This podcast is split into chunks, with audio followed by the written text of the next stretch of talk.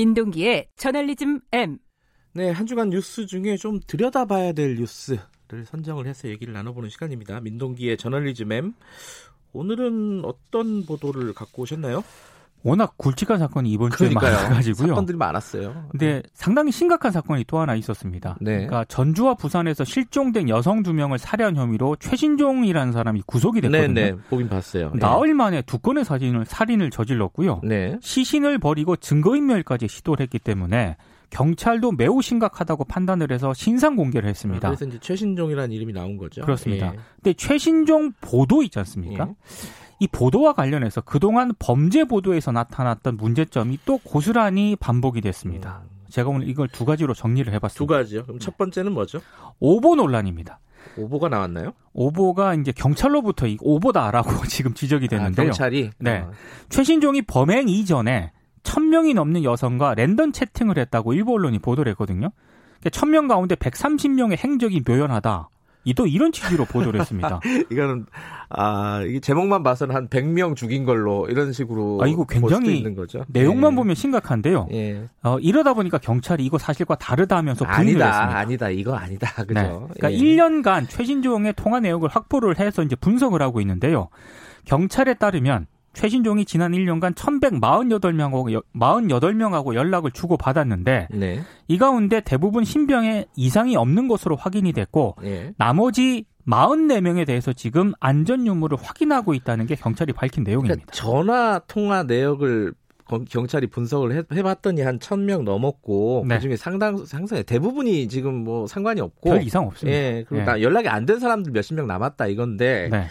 랜덤 채팅으로 1000명 만났다 이렇게 써버리고 130명 행정이 묘연하다 그러면은 너, 이건 어, 심각한 사안이죠. 뭐 이거는 어, 역사적인 살인마가 되는 그런 거죠. 이게 아니, 좀 앞서가는 보도라고 볼 수 있겠네요. 그리고요 최신종이라는 사람이 예. 최근까지 전주에서 배달 대행 업체를 운영을 했거든요. 아 그래요. 그러니까 뭐 여기 연락처에는 예. 불특정 다수 고객과 연락했을 가능성도 있습니다. 예. 그러니까 너무 이 모든 사람을 랜덤 채팅자로 보도를 한 것은 음. 상당히 좀 앞서가는 보도라고 하기에도 좀 민망한 예. 너무 좀 자극적인 보도라고 생각을 하는 게 좋을 것 같습니다. 예. 그 경찰이 한 천 명 확인했다 이 얘기 들었겠죠. 들었으니까 이런 제목이 나왔겠죠. 좀 나름 상상, 예. 상상력을 좀 발휘한 게 아닌가 싶습니다. 두 번째 문제는 뭐예요? 그러니까 불필요한 행적 보도가 좀 많았는데요. 네. 조주빈 사건에서 일부 언론이 그 조주빈이 고등학교 수학여행 때 친구와 다투다가 이, 가 부러졌다. 이걸 또 단독 달고 보도를 한 적이 있거든요. 자, 이뭐 범죄 보도의 전형이죠. 막안 좋은 방향으로. 이게 예. 한마디로 이제 투머치 정보, 불필요한 정보 아니겠습니까? 예. 근데 이번에도 똑같은 보도가 좀 나왔습니다. 아, 어제 한국경제가요. 네. 연쇄살인범 최신종 10대 때부터 여자 밝혔다 이런 제목을 보도를 했는데 아, 아... 여자를 밝혔다는 겁니다.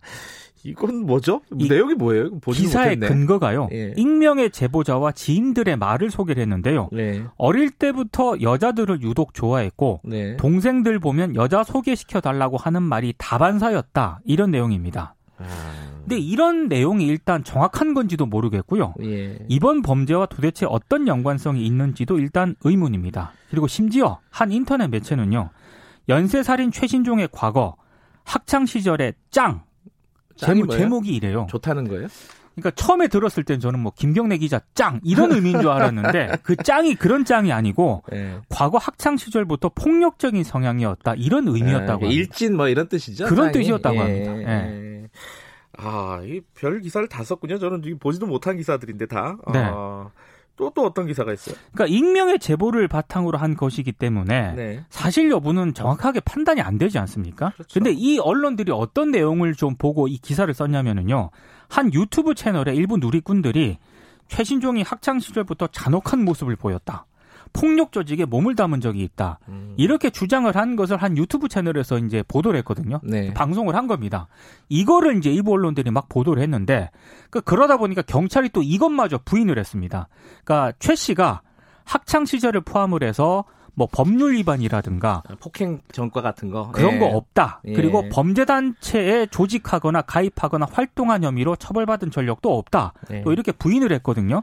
그러니까 범죄 심각성이 비춰봤을 때 일부 언론이 지나치게 이 사건을 흥미 위주로 좀 몰고 가고 있는 게 아닌가 이런 의심이 좀 듭니다. 그렇죠. 이게 어... 어릴 때부터 여자를 밝혔다 이런 식의 얘기는 갖다 붙이려면 뭐 얼마든지 갖다 붙일 수가 있어요. 그죠? 아니 근데 그런 얘기를 네. 한다 하더라도요. 익명의 제보자가 이걸 언론이 쓰는 문제는 또 다른 문제지 않습니까? 네. 뭐 모기 한 마리 죽이면 어릴 때부터 잔혹해 뭐 이런 그러니까요. 거죠. 예. 네. 이게 할 때마다 무슨 사건 날 때마다 이런 얘기 하는데 안 고쳐집니다. 근데 이게 가해자 신상 정보를 공개하는 거 있지 않습니까? 예. 이거는 저는 어느 정도 필요하다고 보거든요. 네. 근데 이제 그걸 판단하기까지의 과정에 있어서 네.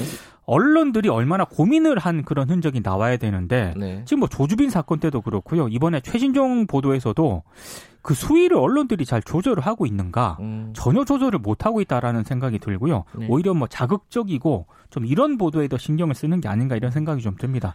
점수를 굳이 드리자면은 네. 한 D 정도 드릴 수 있을 D. 것 같습니다. 어, 재수강해야 되는.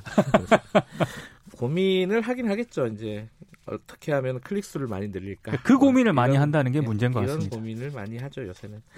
씁쓸한 얘기네요. 여기까지 듣겠습니다. 고맙습니다. 고맙습니다. 뉴스 언박싱 저널리즘 M 고발뉴스 민동기 기자였습니다. 김경래 최강 시사 듣고 계신 지금 시각은 7시 37분입니다.